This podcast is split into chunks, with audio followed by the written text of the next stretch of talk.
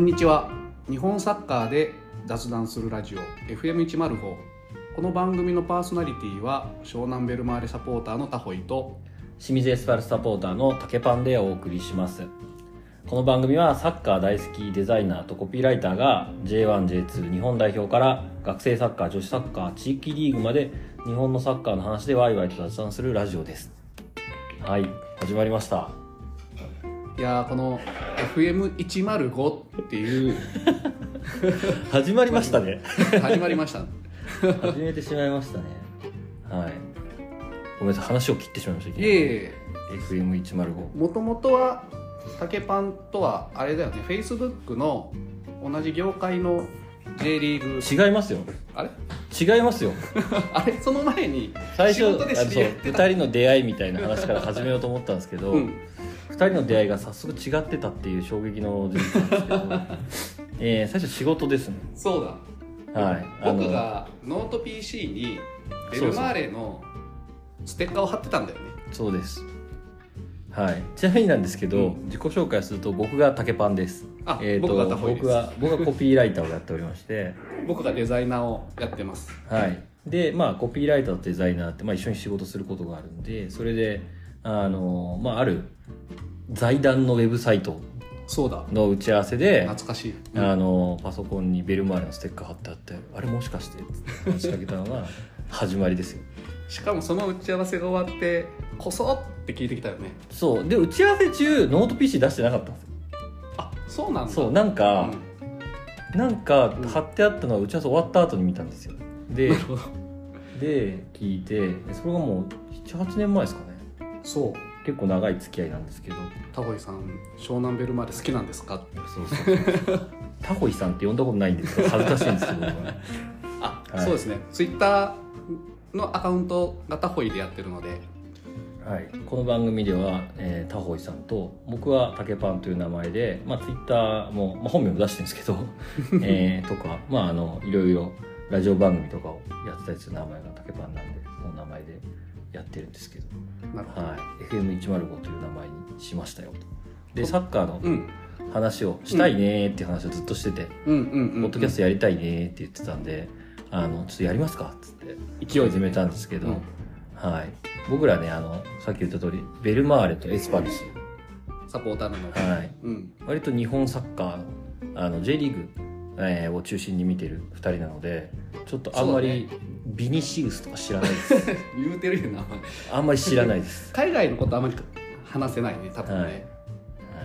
日本限定でお送りしていこうたまにするかもしれないですよまあ確かにたまに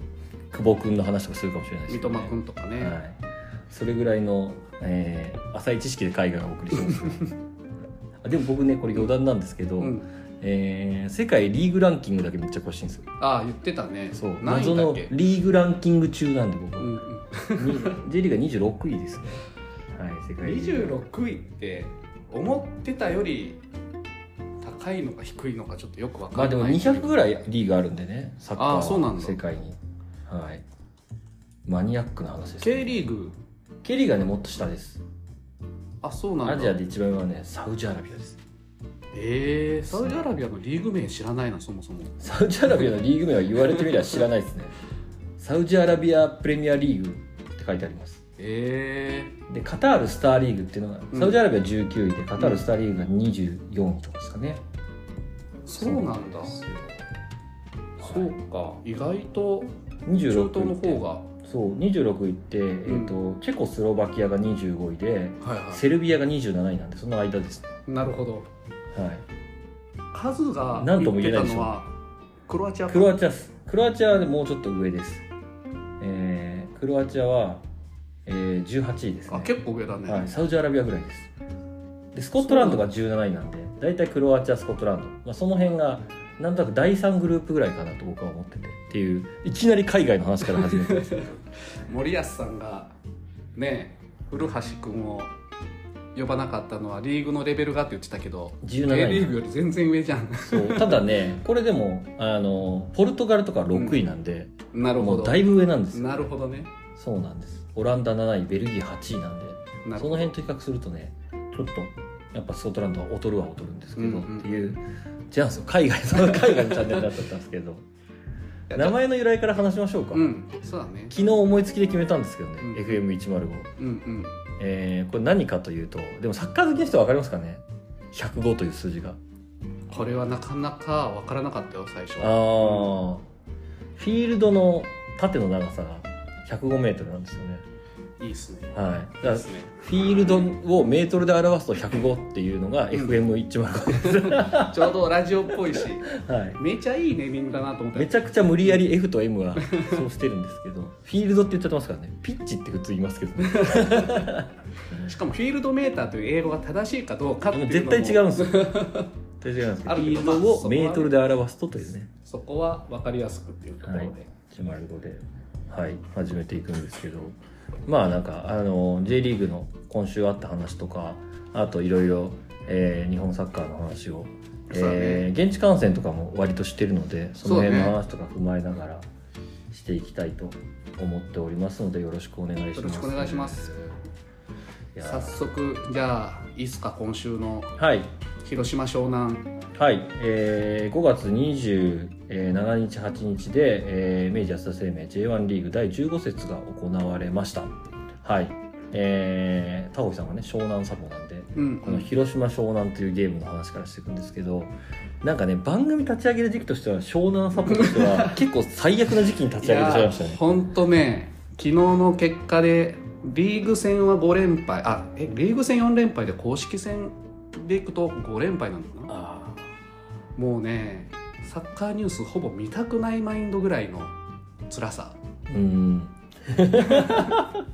でも今ちょっとね他の順位が近いチームも負けてくれてるのでまあまあまだなんかまあ、最下位にはならずね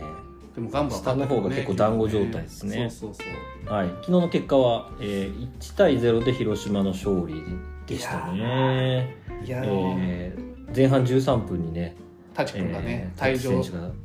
一発レッド、ただねこれ明日の多分 J リーグジャッジリプレイで取り上げてで出てくると思うんだけどまあ松尾さんちょっと厳しすぎるんじゃないかなっていうまあ松尾さんという人が主審だったんだけど、ファールではありましたけど、足裏は見せてないんですよね。そうで一応逆足も折りたたんでるそう、折りしたたんでましたね。入ってないとうん、でも、まあ、VR 介入しなかったから VR は清水さんかな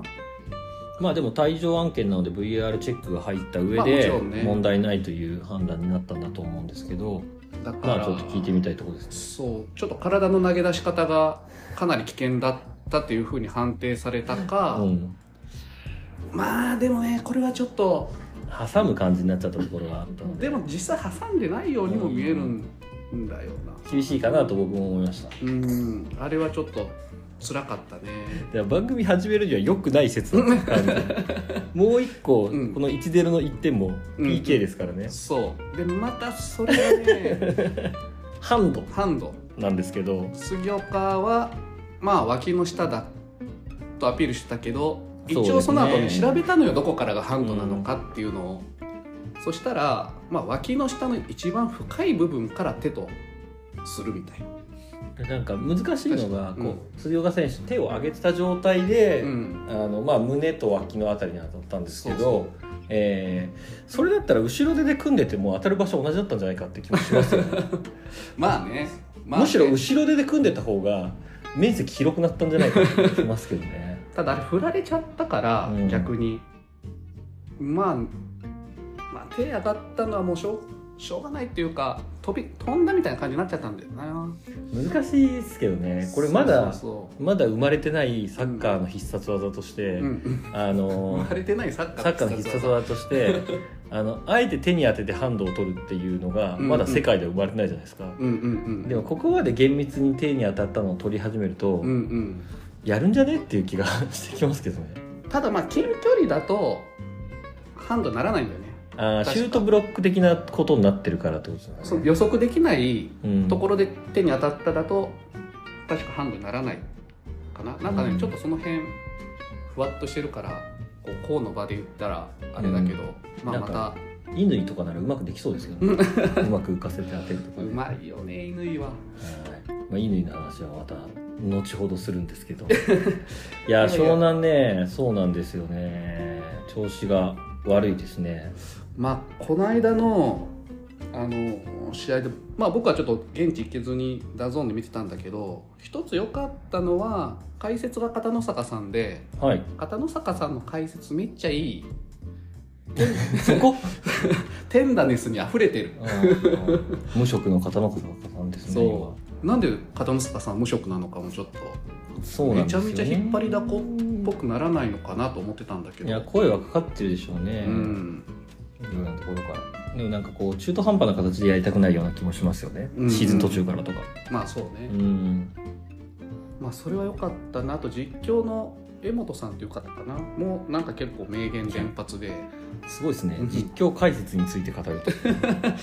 ポジれる要素がなかなかね解説 はね覚えてますけど実況ちょっとあんま覚えてないうちもじゃあまあ実況の話をしよう後でいい実況でしたよ、なるあのそうそう後ろからのビルドアップを今の山口さんの前じゃなくてその浮島監督が、あの植え付けたビルドアップっていう実況があって結構僕ねやっぱ浮島さん結果出せなかったけどまあそのベルマーレユースをずっとやってて、ほど、うん、で、まあ、張さんのあの問題の後に、まあ、下中の栗を拾ううん、とこでやってくれて本当にサッカーもだいぶね変えてくれた人なんですごいやっぱ僕は好きなのでうんこの試合で浮島さんの名前出てくるかっていうところは感動しましたあーなね。かなかうん、視点が素晴らし いです、はいなんかね、うん湘南でいうとうん、町野選手代表外れちゃいましたねああそうそうまあちょっとね今マッチあまり結果がうん目伴ってないけど、まあこれ後でねまたルヴァンの清水戦はい振のり時返りますにがあのちょっと町野の話したいなと思ってるんだけど了解ですはい、まあねちょっとまた結果出して帰り咲いてほしいなと思ってますはい、そして J115、えー15節その他の試合なんですけど首位神戸がね強かったですね、FC 東京に3-2であら勝ちましたあららあらの強いな今年いえー武藤大迫武藤っていうね、うん前半3点取っててやーどっちもどっちも多分どっちかがアシストしますね去年調子悪かった時大迫怪我してたんだよね結構長い ことあとなんかあのまだコンディションがずっと揃わないみたいな状態がずっと続いてたんですけどねうんやっぱ収まる収まる収まる、いやー半端ないっすなはいマジでそうなんですようんで斉藤美月選手がねアンカーに入っていたりとかそうね帰ってきてほしいんだけど多多分今神戸の方からも相当評判がいいみたいなんで、頑張ってくれてて嬉しいなもともと湘南出身でそうロシアに行って、はい、いやー一回湘南戻って、そう今一応レンタルガンバ行ってあ、うん、そうかえ斉藤美月ってレンタルなんですかそうよ去年マ大ジ阪でもレンタルだしなるほどこれは 厳しいですね買い取りですねいやー湘南のし、まあ、司法、まあ、今ね、うんまた司法というと石井君という選手もいるんだけどあまあやっぱ湘南太陽くんじゃないですねユース出身であねそっかそっか湘南ベルマーレユースなんですそねうそうそう遠藤航以来の、うんまあ、渡る以来のじゃないけどいいアンカーを輩出しますねそうそうそうそう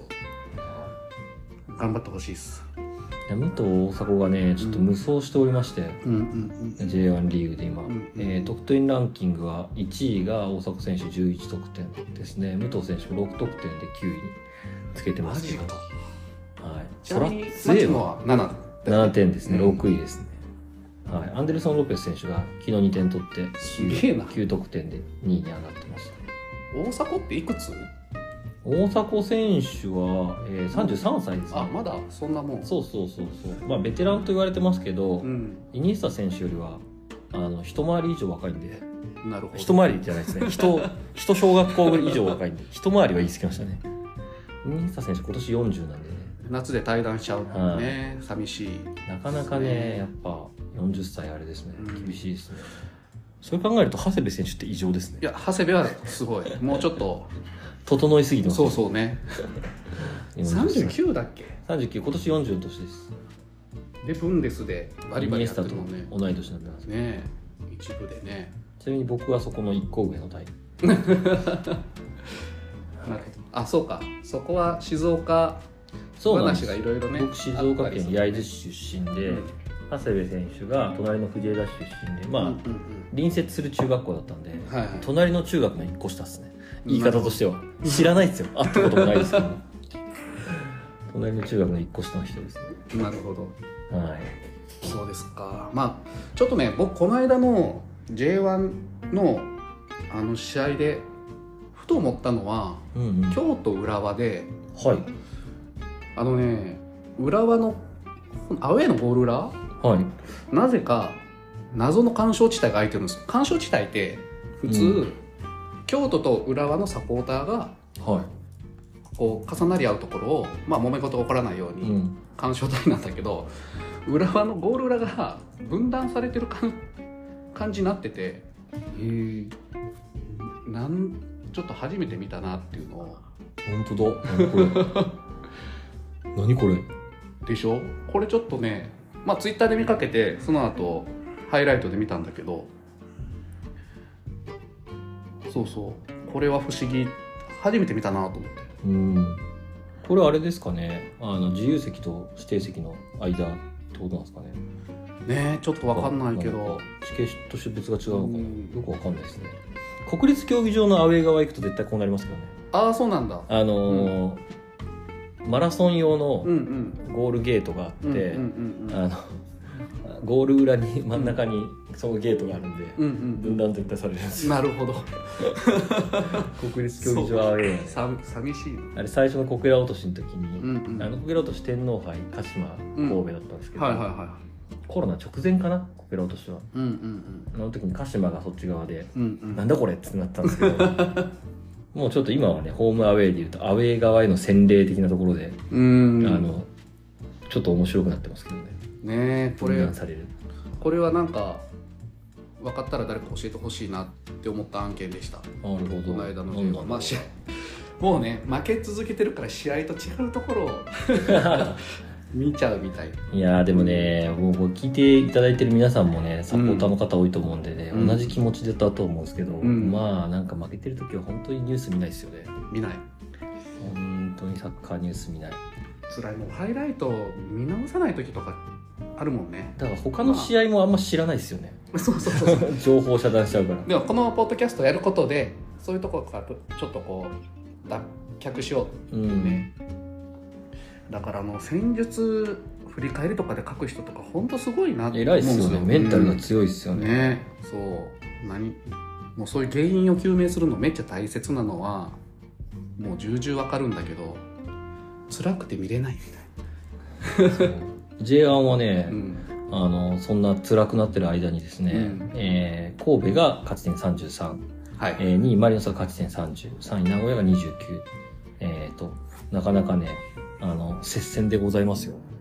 ねで鹿島がちょっとねここ2戦引き分けちゃったんでちょっと下がっちゃいましたけどそれでも何連敗だっけ最初最初連敗から始まってやっぱ強いよねめちゃくちゃ連勝しうてんきしましたけどね、はいやっぱなそかのな辺かの底力あるね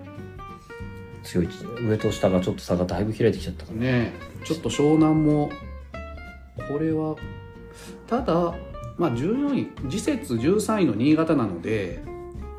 まあ、これに勝てば新潟もちょっと、結構大事な試合ですね、うん新潟を巻き込めるかどうかみたいなところですねまあ、強いからねうんはいそんなじゃあ J1 リーグですが次は行きますか清水 J2 の話リーグ戦の方からでいいですかねぜひ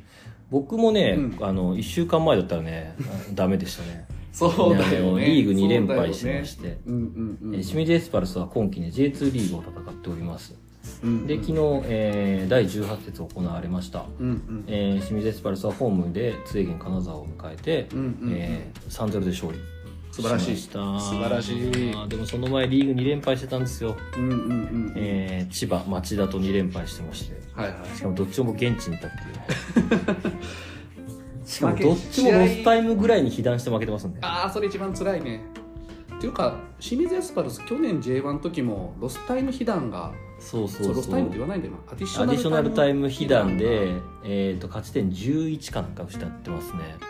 やばいそれがなければね、うんあの10位ぐらいでし たそうだよ、この世にアディショナルタイムがなければ10位ぐらいでフィニッシュできたというねそうだな昨年だっ去たんですけ年どの秋ぐらいにやったアウェーあ、まあ、湘南から行くとねアウェー清水の時にウェリントンがおう本当のラストワンプレーでそうねですよとかね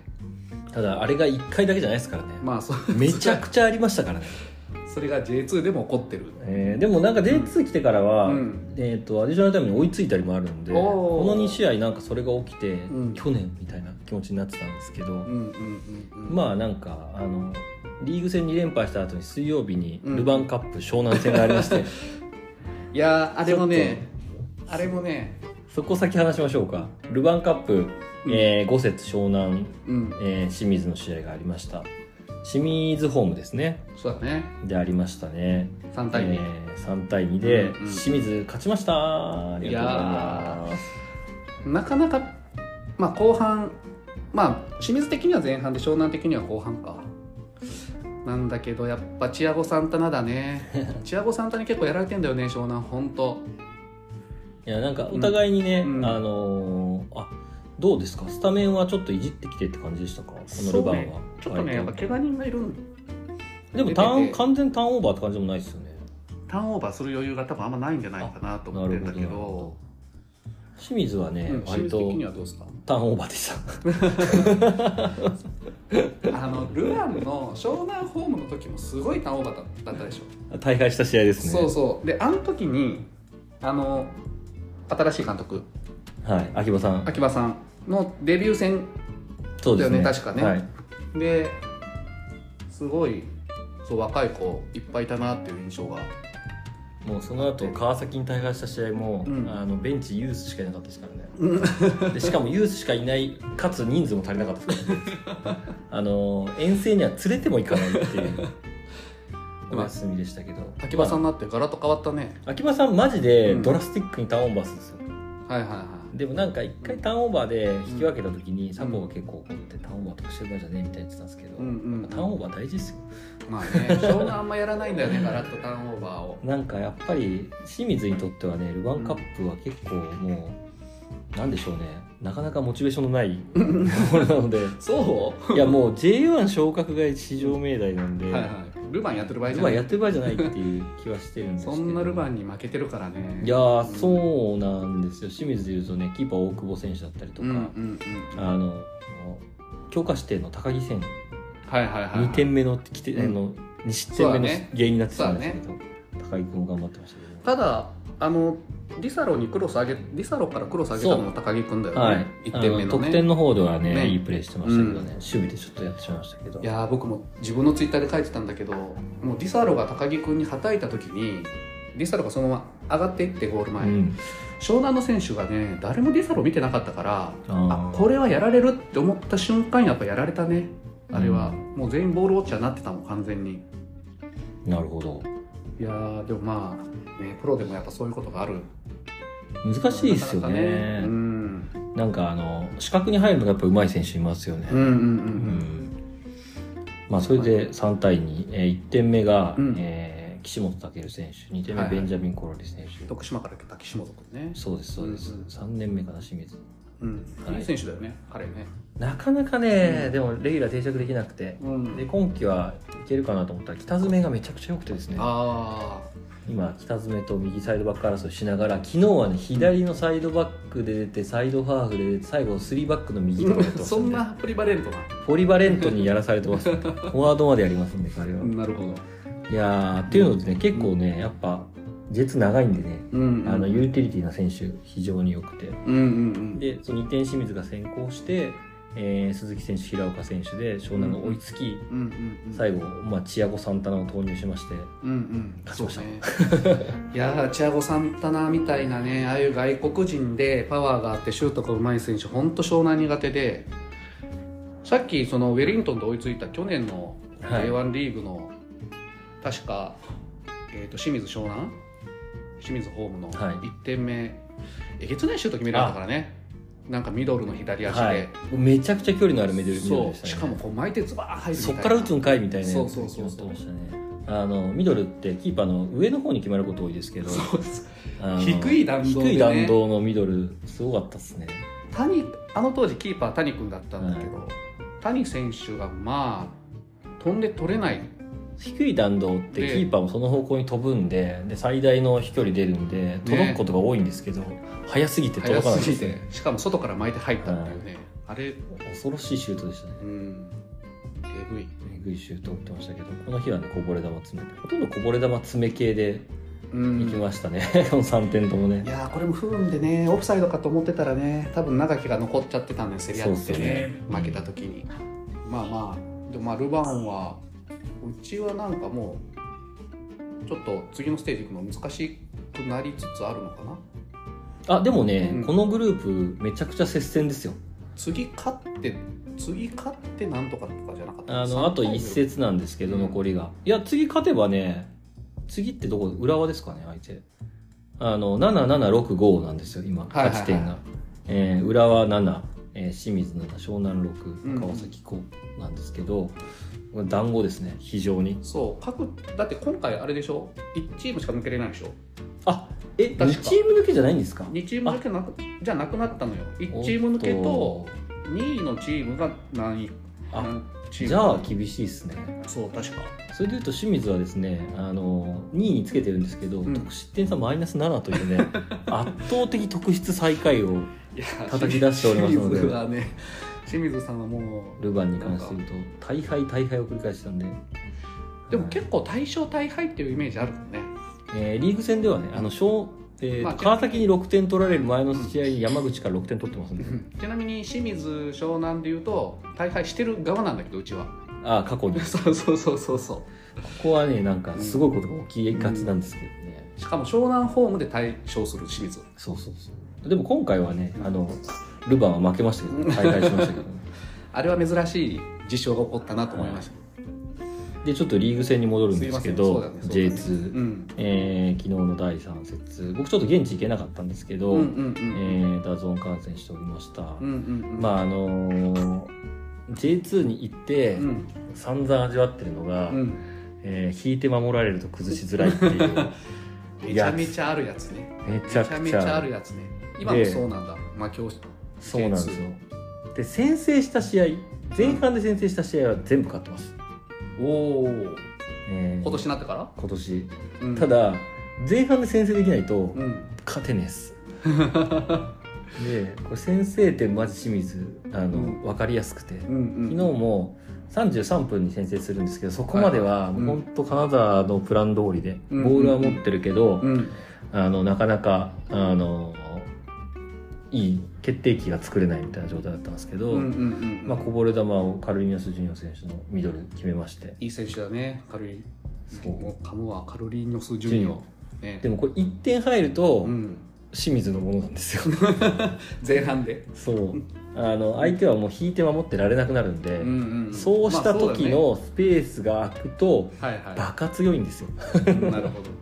ちょっとしたスペースにですねこう、まあ、その後の時間帯前半はうもうんずっと清水ペースになって、うんうんうんで乾選手のシュートのこぼれ球を神谷選手が決めて2点目という形です神山清水行ったねそうですね2年目ですね今プロデビュー湘南だよあそうですよねそうそうそうそう青森山だから、うんうん一回ね湘南で7番もつけたんだけど、うんうんまあその後愛媛行っちゃったね愛媛転柏々と清して水まかしたなけどね、うんそうです今ね7番だよね確か7ね番ですそうなんですで最後3点目をセフン選手があうの、んうんこのあの乾選手のスルーパスからはい決はめいはまいして、っ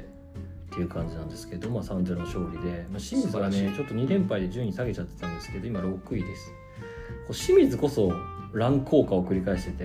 て開幕7戦勝ちなしうーんえ7戦じゃないいなな7戦か7戦勝ちなしで、えー得点が4しかなかったんですけどそうねさらに J1 の頃から考えると勝ちそう星そうめちそゃうめちゃ長かったよえっねと去年の8月から勝ってなかったんですよすごいよねで秋葉さん就任してリーグ戦1戦目ベルディ戦勝って、うんうんそこからまあずっと先週まで無敗で来てましたねで先週2連敗しちゃったんですけどでその間んになんか得点が爆発しましてうん秋葉さんになってからもう30点取ってます33 30点はい秋葉さんになってからはい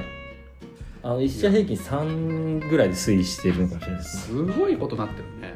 10 11試合でうん33点かなちょうど3ぐらいかなそれぐらいですねちょっと正確にあれですで得得失失点だけはプラ23という、うんえー圧倒的 J2 首位をこなしてるんですけど順位はなんか6位なんですけど今年は町田がねはい、J2 は今、えー1位が FC 町田ゼルビア勝ち点39、うんえー、にそこからもうだいぶ離れてベルディ33うんうんうんで甲府32長崎31大分31で6位清水が28ですね町田とは11離れちゃってるんで結構厳しいんですけどただまだ18試合でしょまだ半分いってないんで全然ねまあでも現実どうしようこれぐらいだった2位狙いかなって感じはしますけど2位までは別に近いのでああまあね勝ち点差ちょっ5とね町田強いっす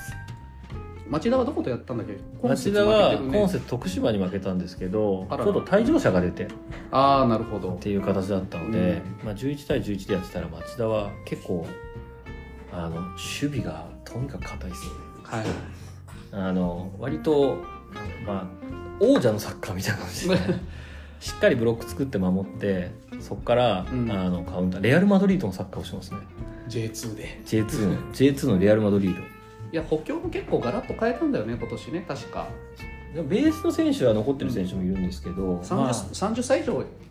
いないとかじゃなかったそう若いチームなんですよ、ね走れるチームで中中島選手ぐらいが残ってるぐらいで、うんベテランはあのベテラン選手出れてないですねいる選手もなかなか、んでやっぱちょっとエリキ選手は、まああれも反則だよね、はい、チートですね J2 ではね J2 におけるチートうはん圧倒的なスピードをうんうんうん残ってます真ん中でミッチェル・デュークは元清水ですけどちょっと懐かしい選手ですけど、はい、若手中心で走るサッカーをやっててちなみいいにでねすねそう順位見るとまあちょっと大宮さん頑張ってっていうのはあるんだけどなかなかやっぱな強打ね本当 J2 は、よくわかんないんですよね順位うん 徳島はね最初全然勝てなかったんですけど勝ち始めたら、うんうあんうのんちょっと上がってきてやっぱね、うん戦力充実してますよ徳島はうんうんうんあといいサッカーをしてますんで、うんうんうんうん秋田が意外と秋田でもだいぶ落ちてきちゃったんですよ、あこれでも、うんあのだいぶ上にいたんですけど今11位ですね、うんうんそうやっぱ自力のある、まあ、ベルディ長崎あたりが上にいて、まあ、甲府もね去年の天皇杯王者ですからね、そうね自力はあるんですようん明らかに、でピーター・ウタカも今帰ってきましたしねなんかそういえば最近ツイッターでピーター・ウタカのファッションセンスがすごすぎるっていえうそうなんですかツイート見てねこれちょっとララジオとかポッドキャストだから見せれないんだけどみんな検索しようもうなんか確かにおしゃれ最先端すぎてああででももねピーター・ウタカおしゃれなんだねそもそもおしゃれですそうねあと自分のヘアバンドのブランドも作ってる確かへえ、あめちゃくちゃおしゃれですねただなんか最近ちょっとツイッターのタイムラインで見たピーター・ウタカはなんかすごかったねへまあでも明るくていい選手だよねピーター・ウタカねえピーター・ウタカはね、うん非常になんか昔清水にいた頃よりも、あのそうだ清水にいたねそうですそうです、あの運動量だいぶ増えてて年取ってんですけど ねピーター・ウタカもだいぶベテランですけど京都の長さんにだいぶ活入れられたかしらなんかマイプレーピーター・ウタカがマイプレー来ると怖いんですよね しかも昨日2点ともウタカのプレスからウタカが取ってるっていうあら なんかしセルフ前プレーでウタカってズドンっていうよりコロコロっていうシュートうまく決めんだよそううまいねなんかやっねぱ得点能力がすごいですねなんかインサイドで引っかかったシュートみたいなやつが入るみたいなね、ゴール方向に蹴るみたいな感じでそういやすごいですよもうピーター・ウタカなるほははいどちなみになんか昨日の清水金沢の試合のトピックみたいなのありますか、ここは注目みたいなあーでも解説で言うと、うんあの西部洋平さんだったんで すけどちょっと先日ねがまだ慣れておらず、うんえーうんうん西部さんあの元清水のキーパーですね、うんうん慣れておらずですねちょっとあんまりいいことは言えてなかったです あそう西部さんの解説のトピックで言うと、うん3点目、うんえー岸本選手かなうんが相手のボールカットしてあこれでもね、うん前プレがすげえうまくはまったなと思ってて、うんうんうんあこれ全体刈り取れるみたいなはいはいはあのはまった状態になってたんで、うん取ると思ったら取って、い、うんうんうリん、ーネイ選手がその弾いたこぼれを拾うんですけどワンタッチパスだよねそう確かねワンタッチが速すぎて、うんうん、あの 西部さん見逃してました でもねあの乾選手のパスはすごかった確かにこぼれ球をうん確かに、うんあの俺じゃなきゃ見逃しちゃうねっていう速 さであの前にオセグン選手に出してて、うん、気持あちいいのタイミングで出されたらもう誰も相手ディフェンスいけてなかったですからね、うんうんあもう終わったみたいな状態になってたんであただにそう西部さんがこう人柄も出ててうん見逃しちゃいましたって言ってました、はい、面白かったですけどまあ昨日はあの良かったですけどやっぱ、乾というねチートがいますんで私たちうん、そうねそうなあれんですよはチートだよねなんかうん皆さんがイメージしてる乾選手と、うん今の乾選手って結構違うと思うんですうよんうんなんか僕も割と代表のイメージが強かったんで、うんうんうんうんあの縦に行く選手だと思ってたんですけど、はいはいはいはい今もう真ん中ですね完全に真ん中でゲームを試合してて多分昔みたいなスピードはないんですけど、うんうんうんあの指示出しとかもすごいするんですよ、うんうんうんあのピッチで一番声出してますし、うんうんうんあの身振り手振りでどこにみんな行けって指示を出してて、うんうんうんあのまあ、ムードメーカーでもあるんですごうくんうん司令塔なんですよね。うんねスペインの時はね結構サイドやってるうんん、だけど、今確かにねあれねあの戻ってきてから最初はサイド秋葉さん清になったか水なで、そう去年はサイド出てて、んそうですね秋葉さんになってから真ん中になりましたうんそうなんだでサイドからゲーム作ってたんですけど、うんうんやっぱりサイドで縦に行かないんで、うんうんうんそこはあの縦いないなって思われちゃったところはあったんですけど、うん真ん中縦横無尽でも別に運動量がないわけじゃないんですようんうんうんそうなんだ守備がやっぱうまいですねへえでやっぱあのここって時のスプリントはうんうんすごいするんですよ、うんうんうんでなんうまかいねやっぱ本人も何かインタビューで言ってましたけど、うんやっぱ近代サッカーの守備の部分っていうのが、うんサイドだと今スピードでついていけないけど、うん真ん中ならやれるって話はしてましうた、んうんああ確かになんか言ってたねそれね単純に運動量がないわけじゃなくて、うんうんあの最大加速の部分が減はいはいはい全盛期より落ちてるってういんうううん感んじです、なるほでもなんか思えば、うんあの J2 で香川と無双した時代は真ん中ですからねどまあ考えたらメンツ考えたらえぐいね当時のね真ん中誰でしたっけ、うんえー誰か真ん中でかいやつがいてその下でうんうん2人シャドウだったんですよね、うんうん多分当時20ゴール20アシストみたいなのしてましたよねに近いぐらいの数字を叩き出してましたからねすごいいやー J2 の乾というねチートがしかもね、まあ見ててめちゃくちゃ面白いですねでもあれでしょあの清水の選手ほぼチートって言ってもいいんじゃないっていう、でそんなことないですよ意外と、個で防がれてる部分は結構あるなと思でってもままあチアゴ・サンタナもあれもチートだしねすでもなんかそんなにサンタナの独力で点を取ってるって感じでもないですよあそうなんだ、ううん、ん、特に前半戦は全然取れてなかったんで、うんうんうんまあ、やっぱうまいですけど、うんうんうん圧倒的さはそこまでないなと思います、うんまあ、収まるは収まるんですけど、うんうんうん別に純粋ポストプレイヤーではないので、うんうんうんどっちかというと周りからいいパスが出てみたいなところはちょっとありますねカルリーニョスもうーんまあ生かされてっうんうんうんていうタイプなのでうんうんうんなかなかね、まあ、中山と乾ですかねあー割と無双してるの中山はいい選手そうでもちょっと怪我しちゃっててどれぐらいかかるか分かんないんですけど、これリサロ結構好きなんだけどそうでも昨日良かったですけど、うんなかなかね、うんあのポジションが難しいですねうーんううんん最近サイド出てるんですけど、うんうんうんなかなかそこ本職じゃないしうんうんツートップで組んでもちょっと役割かぶっちゃうしみたいなところでリサロの使い方は難しいところではありますねいやーでもこうやって今ちょっとメンバー見てても白崎もめちゃめちゃいい選手だし白崎選手は非常に、あの動力があの一番走行距離長いんですよねうん気づいたらもう走る人になってましたからね、いやいやこれはチートだよまあ俺の好きな吉田豊もね うん吉田豊をもうちょっと生かしてくれとは思うんだけどでもあともう一人北爪ですね北爪ね北爪健吾がうんうんちょっとスピードがうんうんうん信じられないぐらい速いですねはいかにスピードキャラの顔してないんですけど、うんうん北詰中山の右サイドはうんうんうん速すぎますね、うんうん北詰3点ぐらい取ってます からねうんあとね清水でいうとやっぱ山原怪我しちゃってるんですよね君今ねうんなかなかまだもうちょっとかかりそうな感じですね 移籍しちゃおうかなと思ったらしなかったね誰も移籍しなかったです ねね主力は清水愛が強いんでねやっぱなんかね、うんあの他の技術合格チームと違うのは、うん資金力はあるんですよ清水 うんうんうん資金力があって、うんあとまあ環境の話もされてましたねやっぱうん静岡県っていう環境が、うんまあ、特にね家族いる選手とかだとうんうんいいという話が、いやー清水アウェーであの帰りにちょっと駅前とかのうん商店街とか飲むとめちゃめちゃ楽しかったもんね前あそうなんですねむちゃいい人たちばっかりだなと思いました清水の人量々も美味しいし、うんまあ、あとサッカーに対すうる、ん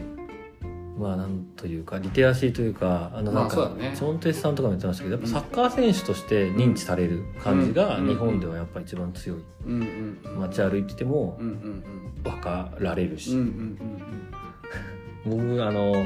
去年かな、うん神戸と清水の試合の時に、うんえーホーム見に行ってたんですけど、うんその後居酒屋で、うんうんまあ大将がいて、うんでまあ、テレビが流れてるような居酒屋で、うんうん横がおじさんが飲んでたんですけど、うんうんうんあのテレビでその試合が、まあ、夕方のニュースやってたんではいはいはいはい大体、清水樹里岩佐の試合は流れてるんですけど、んまあ、それもまずあんまり東京だとないじゃないですか。うんうんうんでう流んれてそうだると、ねあの飲んでるおっさんが、うんあの「あの41番がすごかったんだよ」つって小田裕太郎の話をして た大将に小田裕太郎がすごかったって話をしてすてごいねそんな街あるって思ったぐらいなんで、まあ、なんかサッカー選手的にはリテラねシー居の高さがね心地がいいみたいですね。そうだろうね実際ねそう大大事ですよ人間なんでねあの、ゲーームみたいにお金でこう動くだけじゃないんでムやっぱ家族とかいる働く環境って大事じゃなまいあですそか、うだね本当そううんな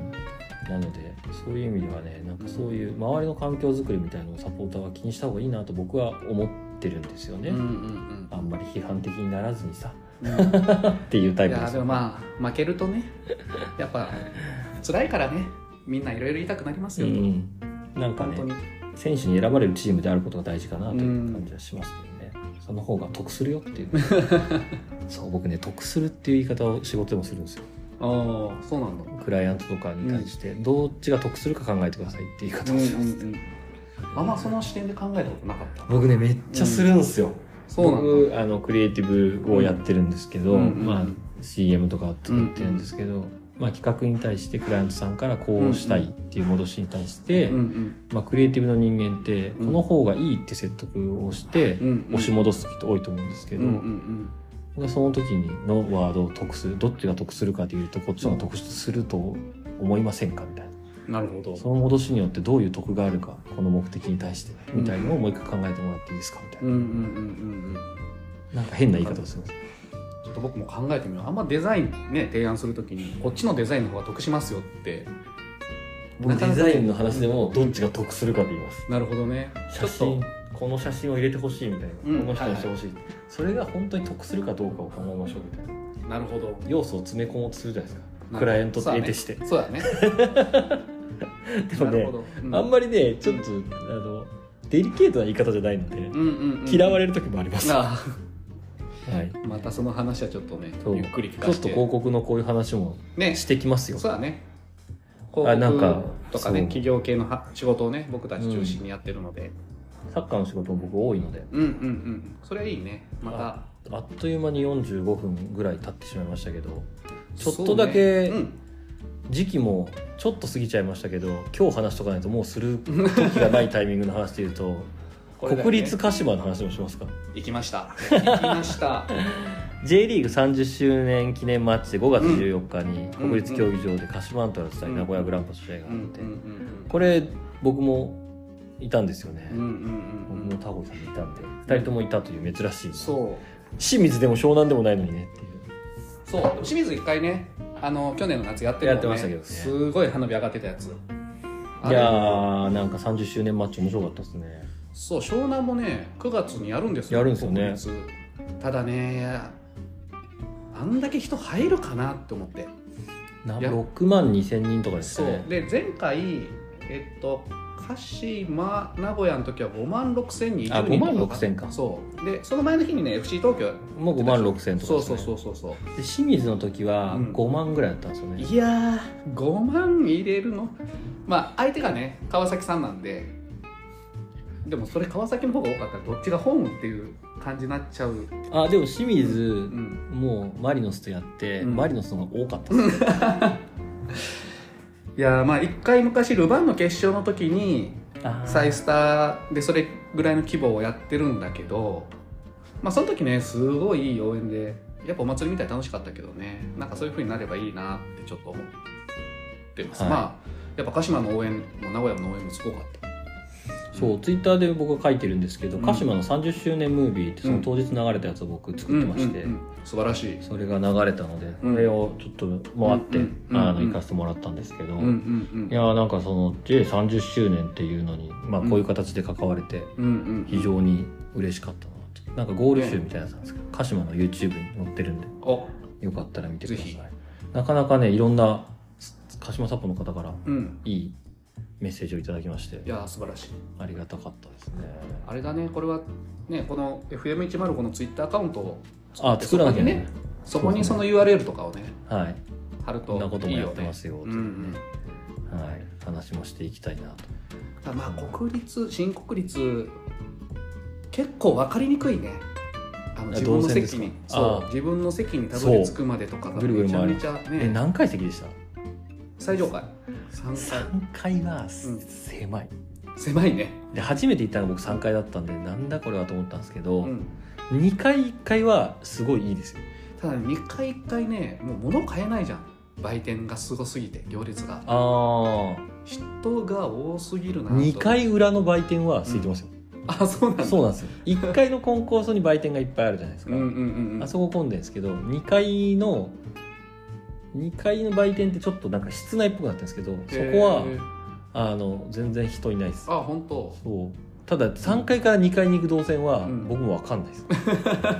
動線ちょっと複雑なんですよねそうあれ席が分かりにくいなってめちゃめちゃ思ったなちなみに僕、んその当日あのラドウィンプスさんのライブあったと思うんですけあったあったあったあっどた僕見てないんですよ なんであのー知り合いが来てて、うんあ「ちょっと挨拶行きますよ」って言ってたうら、んうんちょっと全然たどり着けなくてぐるぐる回ってた らラドウィンプス終わってたんですよ